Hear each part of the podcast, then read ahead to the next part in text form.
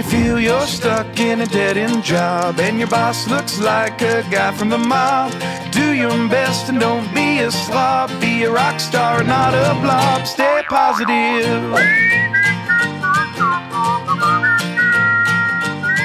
When you're trying to get your master's degree with a spouse at home and a kid or three, it's tough for a while, but not eternity. Smile, whistle, and believe. Stay positive.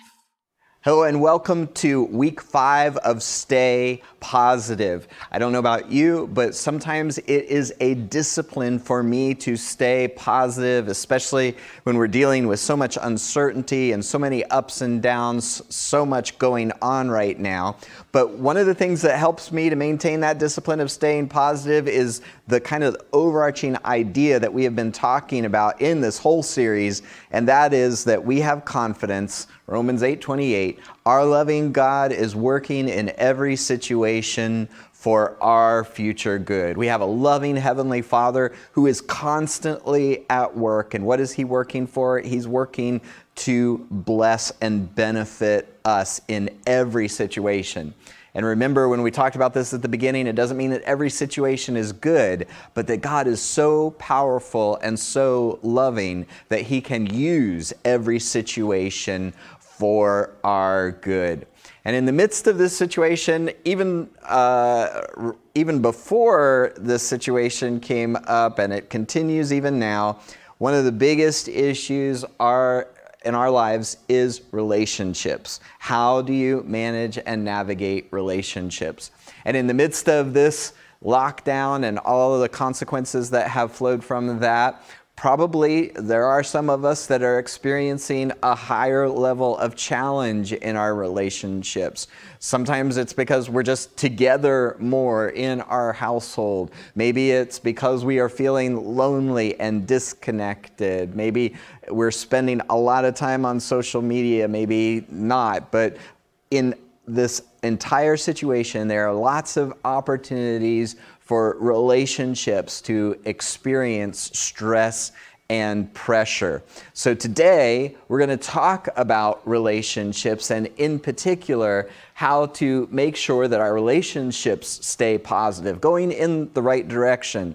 And when they do get off track and when they are going south, then how do we bring things back into alignment? How do we get past our differences? So, we're going to look at two scriptures today that deal with this directly from Jesus' teaching in the Gospel of Matthew. And what we're going to say is from both of these passages, the bottom line is this to settle your differences quickly. Settle your differences quickly. You see, it's possible to allow something that's relatively small to grow into something that's bigger and festers and spoils the entire relationship. So, how do we avoid that? We settle matters, we settle our differences quickly.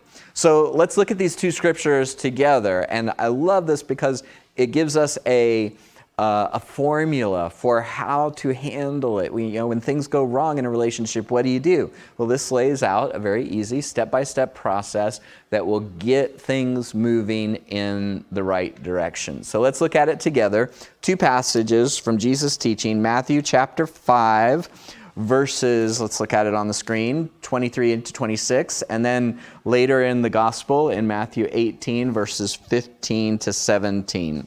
So let me read it to you. This is Matthew chapter 5, beginning at verse 23. So if you are presenting a sacrifice at the altar in the temple, and you suddenly remember that someone has something against you, leave your sacrifice there at the altar Go and be reconciled to that person. Then come and offer your sacrifice to God. When you are on your way to, to court with your adversary, settle your differences quickly. Otherwise, your accuser may hand you over to the judge, who will hand you over to an officer, and you will be thrown into prison. And if that happens, you surely won't be free again until you have paid the last penny. And then in Matthew chapter 18, he handles the reverse situation. This is chapter 18, verses 15 to 17. And this is what it says If another believer sins against you, go privately and point out the offense. If the other person listens and confesses it, you have won that person back.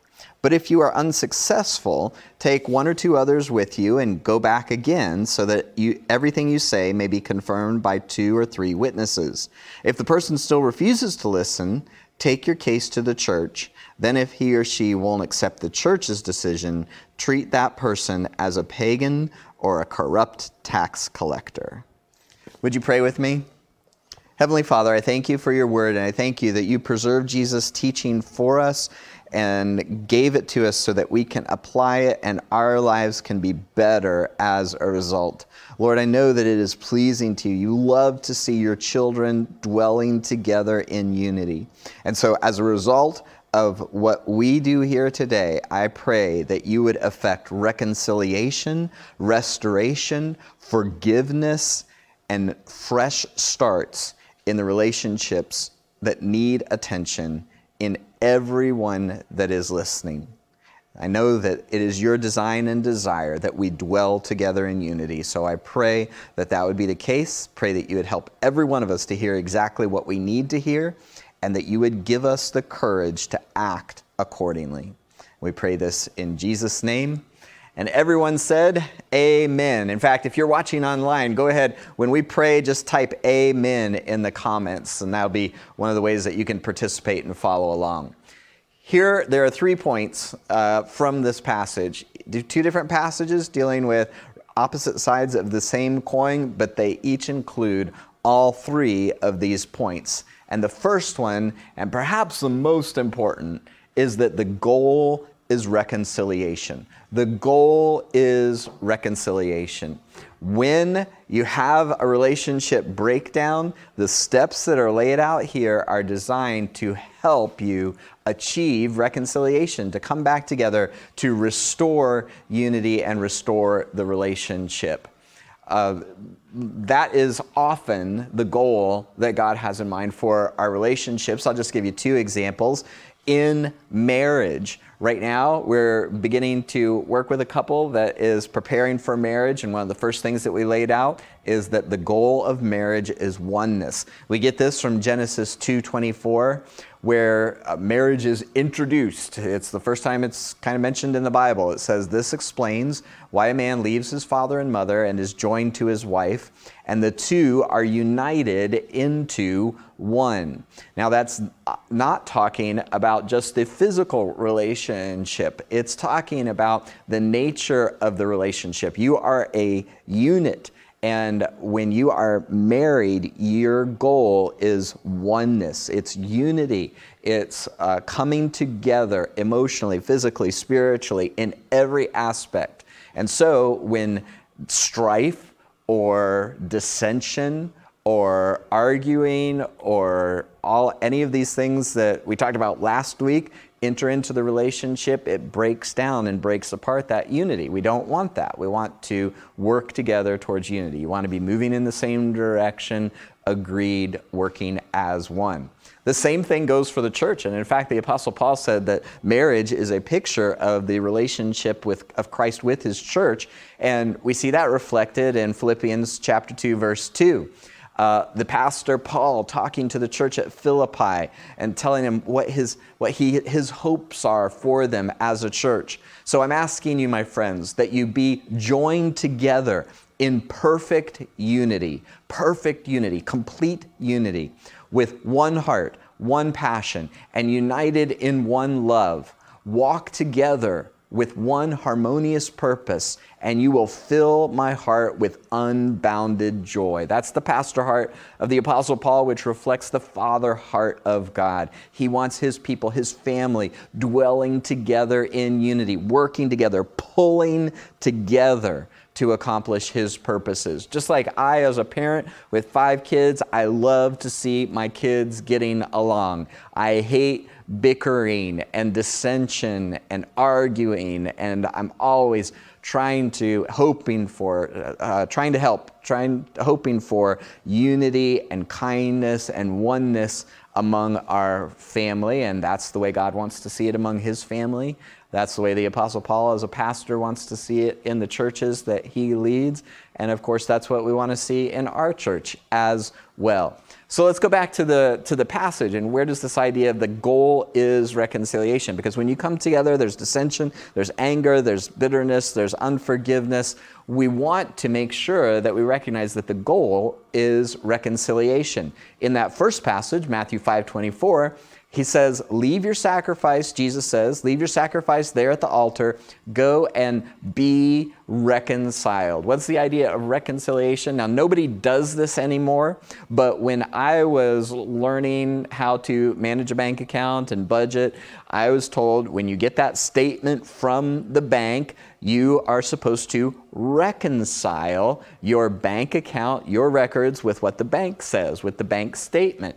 That, what does that mean? It means working it so that what the bank says and what your records say are the same. They are reconciled. So that is the goal. Even if you never reconcile your checking account, you do want to reconcile your relationships. You want to get each other on the same page and working together once again. So that is the goal. What's the goal? To be reconciled. Now, in the same way, in the Matthew 18 passage, it says, If the other person listens and confesses to you, you have won that person back. There, you're at odds, you're on opposite sides. But now, because you've gone through this process, you've won that person back. You're on the same side once again.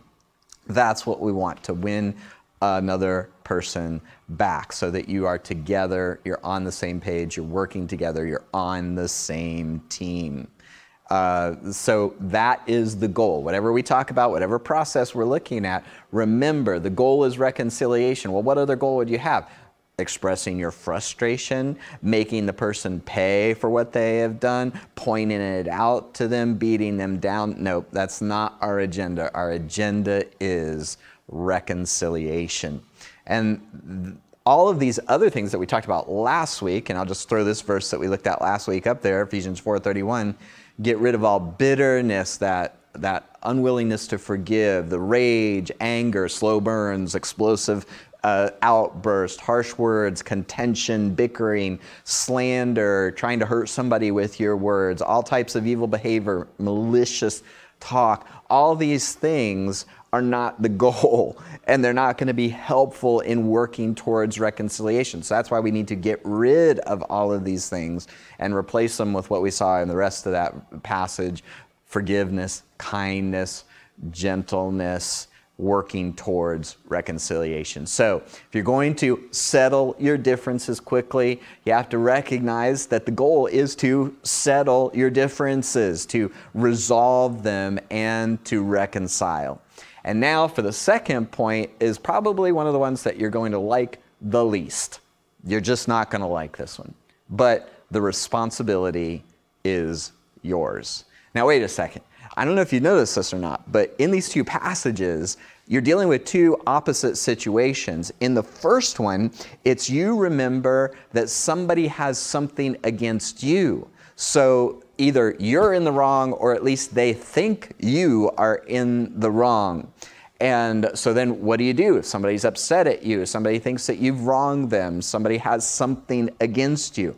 That's what the Matthew chapter 5 passage deals with. Then in Matthew 18, it's talking about the flip side. If somebody else has wronged you, you see somebody doing wrong that's not you. It's the other person. It's the other person's fault. Totally, you know, conflict no matter what, but coming at it from two different directions. You've been wronged or you've wronged someone else. And the two passages still prescribe the same exact thing. The responsibility is yours. Now, wait a second. Shouldn't I be able to just wait until that person repents or at least comes and says, I'm sorry? Or, you know, they're the ones that started it, so it's up to them to start the reconciliation process?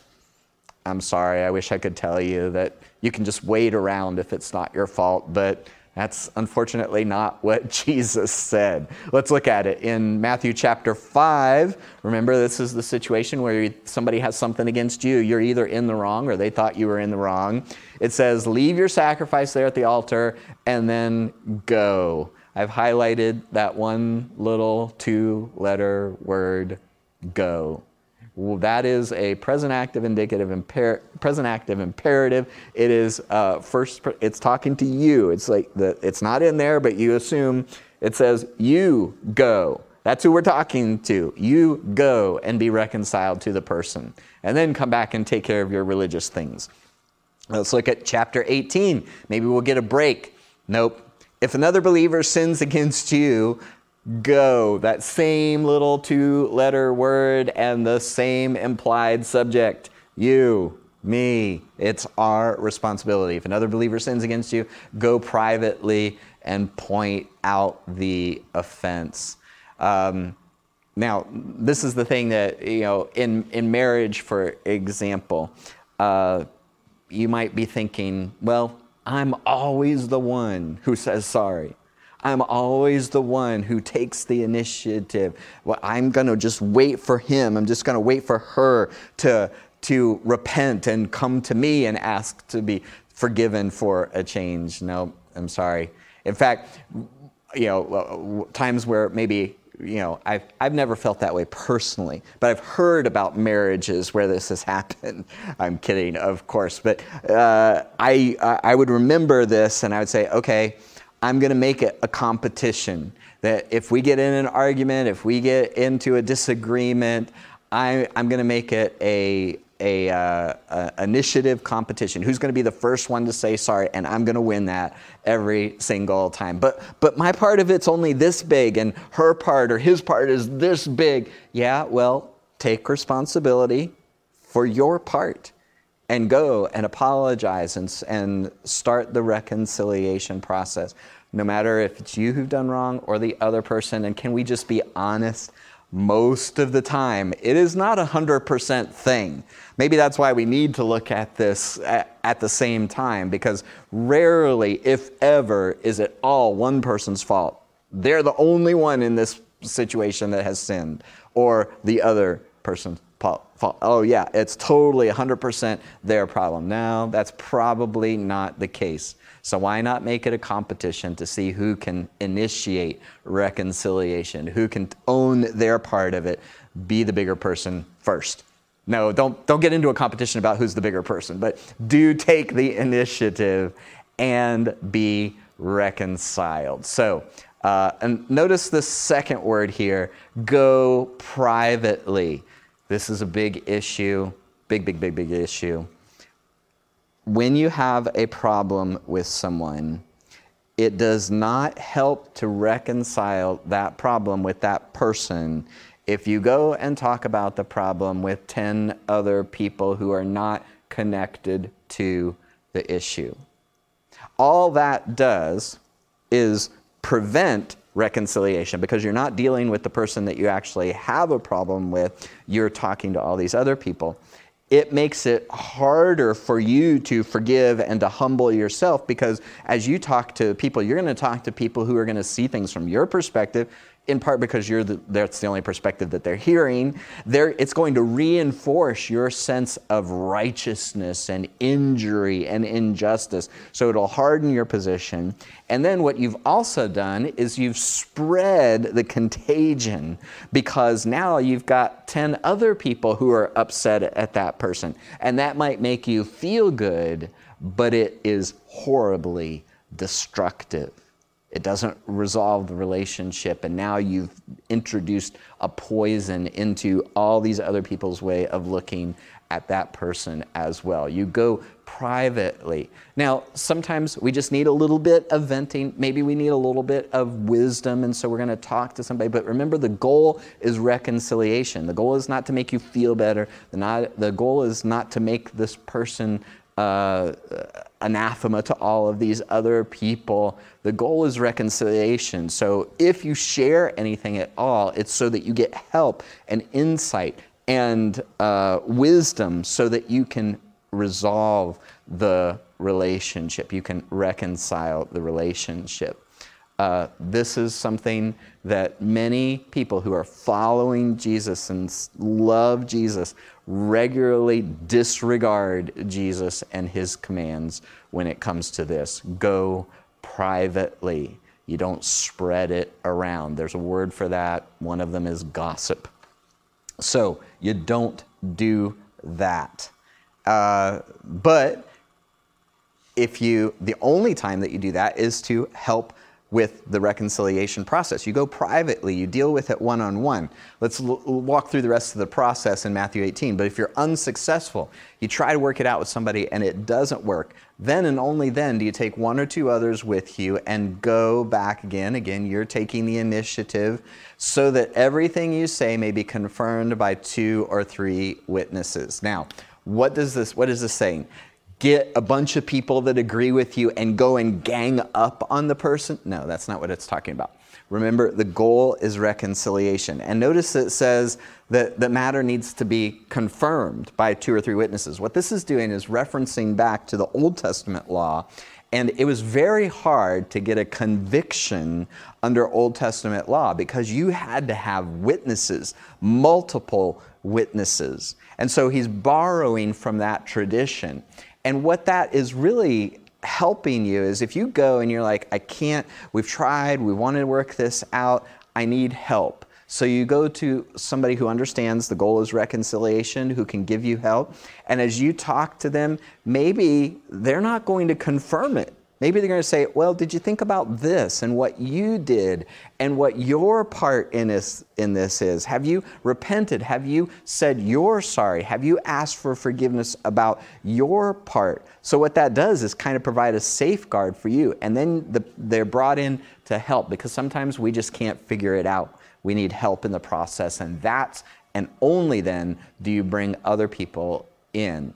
It's to get some perspective and to get some help again, so that you can work towards that goal of reconciliation, that it may be confirmed by two or three witnesses. And then you might remember that uh, then beyond that, it says, and if, they, if you still aren't able to work it out, if the people still won't listen, then and only then do you tell it to the church and you treat them like pagans or tax collectors. What is he saying there? He's saying, look, it, it's important to reconcile. And if you got some a couple of people who are so hardened that they can't accept and can't uh, can't own their part of what they're doing wrong, and they are uh, just um, just stubborn in their rebellion and in their destructive patterns. Then can we just be honest? They are not acting like a follower of Jesus. They're acting like a pagan or tax collector, which to Jesus' audience, they were, they were the, the worst people they could possibly think of.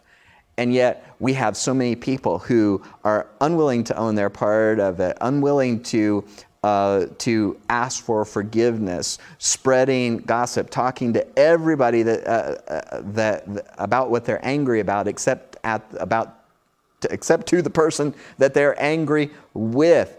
And, and, and then we don't call them on the carpet and we say, oh, yeah, you're a wonderful Christian, but you're destroying all these relationships. You're proud, you're arrogant, but, you know, but you're a follower. No, let's, let's just acknowledge that behavior is not acceptable within the church. It's just not acceptable. And let's, let's call it for what it is. And right now, there are probably people who are watching that this is why you don't go to church. This is why you're sitting at home, whether there's a pandemic or a lockdown or not, because you've encountered this kind of behavior in the church. It's time for us to police it. It's time for us to, to own it, police ourselves, own it, and, ex- and understand that it is not acceptable.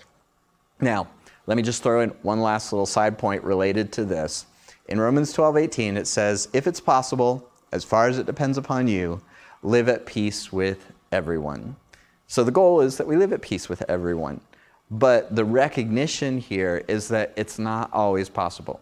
It's possible for you to forgive, to say, You don't owe me anymore. It's possible for you to initiate, to own your part of it, to work towards reconciliation but you can only do what you can do. And we should acknowledge that as well.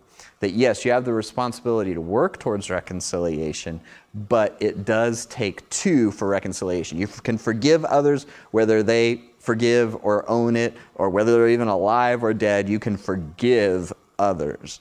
But reconciliation requires repentance and reconciliation on both parts. So you do what you can, but you're not responsible for the reaction or action of others. If it is possible, as far as it depends upon you, live at peace with everyone. So we want to settle our differences quickly. We want to acknowledge that reconciliation is the goal and that the responsibility is ours. And lastly, that the time is now. The time is now. But I want to wait. You, you, don't let this fester. That's kind of the point. In Matthew 18, he says, If another believer sins against you, go privately and point out the offense. That's like right now. There's no, there's no pause between you recognize that somebody, that somebody has sinned against you and you go. And then uh, more starkly in Matthew chapter 5, it says, So if you're presenting a sacrifice at the altar or at the temple, what, what are we talking about here? Well, uh, people would bring an animal to the temple at Jerusalem, or they would purchase a sacrificial animal at the temple. Then they would go to the altar and present it to the priest, and he would sacrifice it. And the, that is how the priests were fed, basically. You know, some different ways of going about it, but this became food. It was the payment that kept the priests going. And so, if you're presenting a sacrifice at the altar, not everybody lived in Jerusalem. So, maybe this was a special occasion, a holiday, or they might have traveled. It was a big deal, and it required a lot of preparation and effort. So, they are finally presenting the sacrifice at the altar in the temple, and then it just occurs to them, oh, wait a second. Suddenly, you remember that someone has something against you. Oh, I remember somebody's upset at me, or you know, that this this relationship is not where it should be. So, what should you do in a situation like this? Leave your sacrifice there at the altar. Now, come on that means you have to you, have got this animal and you're you're, you're just going to leave it and you're going to go and reconcile. The priests are like probably you know you know they're like well you can go ahead and offer it. We'll just go ahead and take care of this. We'll take your offering.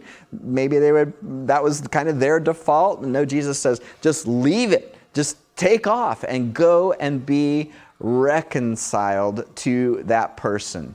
And then then, after you've done it, after you've prioritized reconciliation, after you've prioritized a good relationship and restoration in the relationship, then come and offer your sacrifice to God.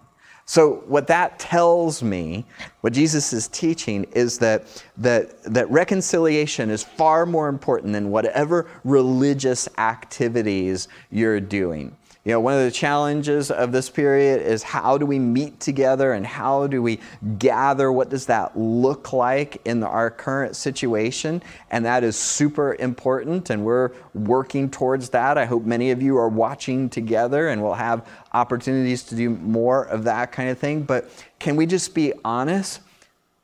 Um, a lot of what matters is what happens in the other 167 hours of the week.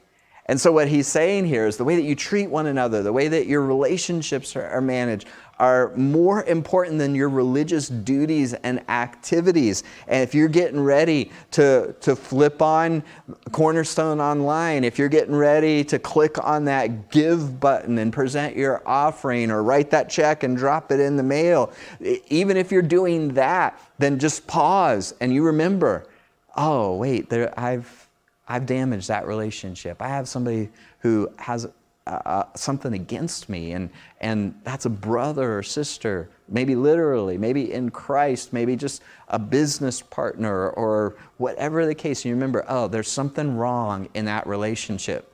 You just stop and you put a hold on all that stuff and you prioritize getting right with your brother or sister.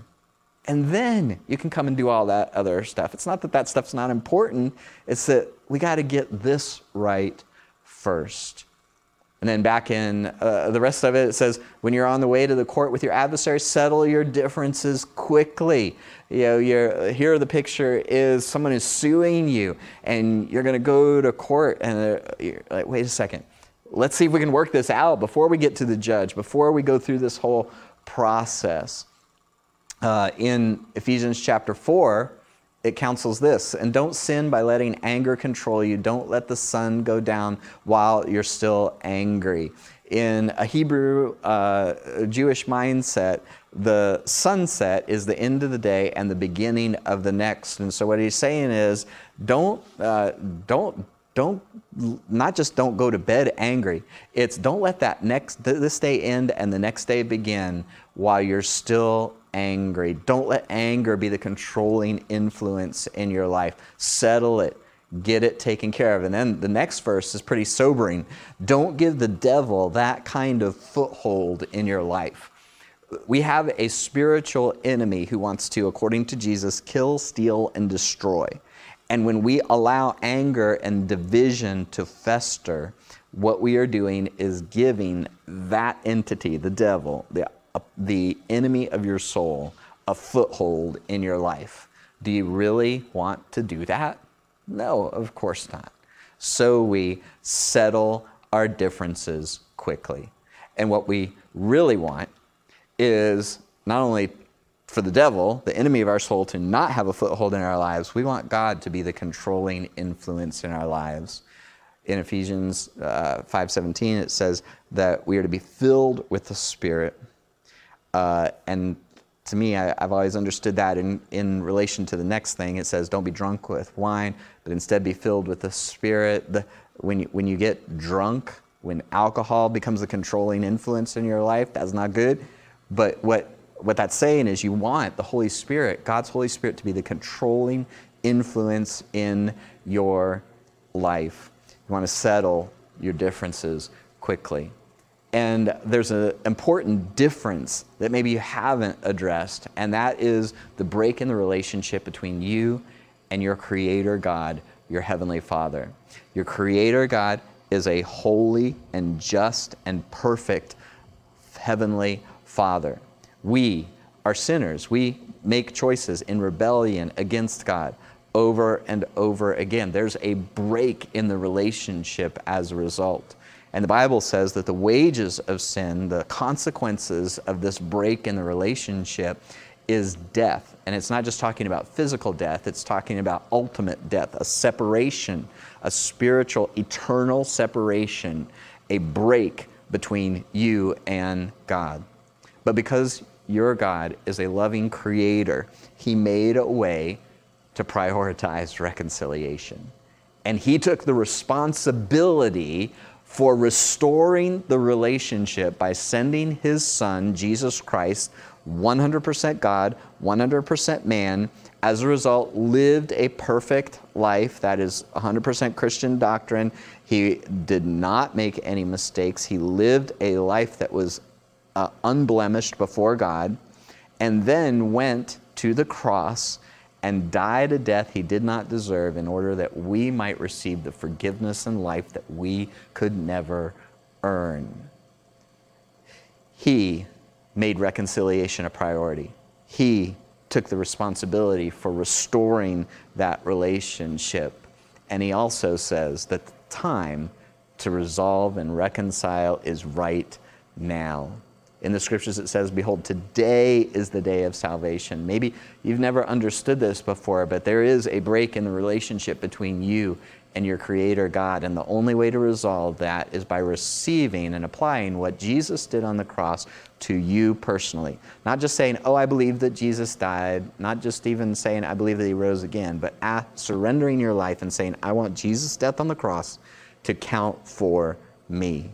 And so, my my encouragement to you right now is to say yes to Jesus. Yes to his forgiveness. Yes, I want his death on the cross to count for me. Yes, I want to be reconciled. I want to receive new life. I want Jesus to be the controlling influence in my life from this point on. I want him to write a new end to my story.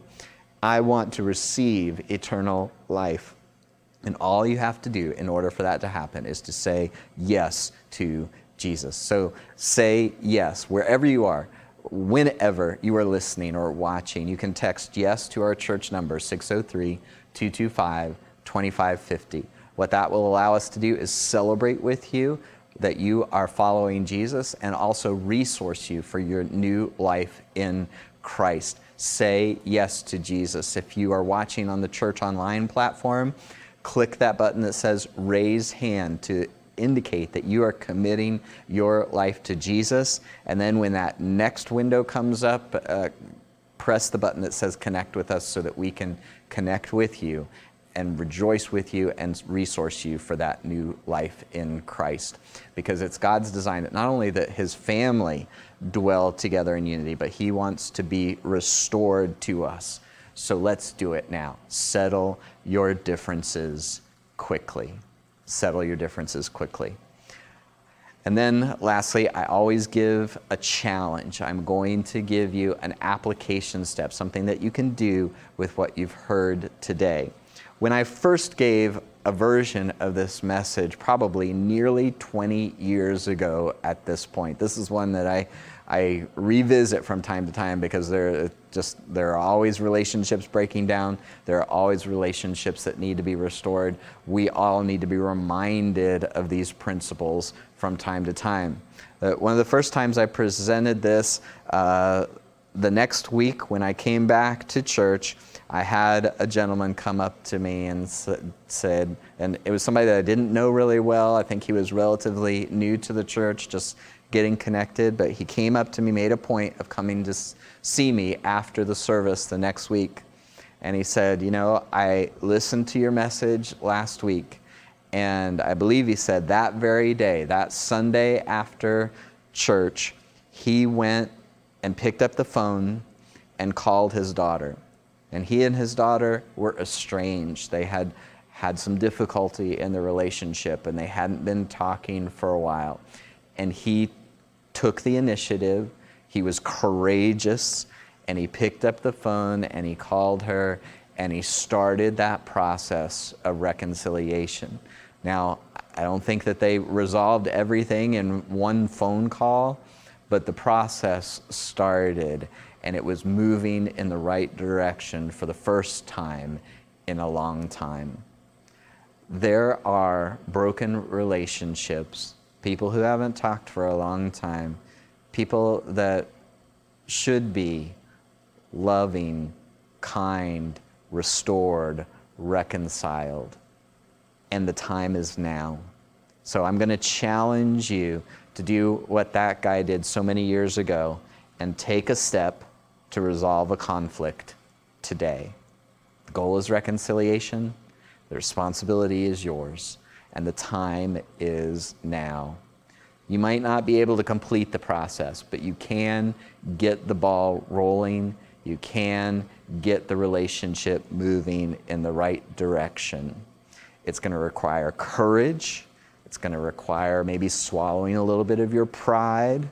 It's going to probably result in you recognizing that you have a part in it that you didn't perhaps realize that there are going to be things that you'll have to apologize for, things that you'll have to take responsibility for, but you will be so glad you did. You will be so glad you did. And you just never know what God will do when you respond in obedience and you decide to follow Him in this way. Let's settle matters quickly. Let's see restored relationships. Let's see what God will do when we humble ourselves and take that initiative. Let me pray for you. Heavenly Father, I thank you for this time. And I pray, Lord, that you would give everybody the direction and courage and insight to know what to do with what they've heard today, uh, and that initiative to actually do something. I pray that you would go before each of us and prepare the way, prepare the hearts of everyone involved so that we can see reconciliation, restoration, forgiveness, restored relationships. Thank you, Lord, for the good work that you are doing in our hearts and the good work that you are going to do in our relationships. We pray this in Jesus' name. And everyone said, Amen.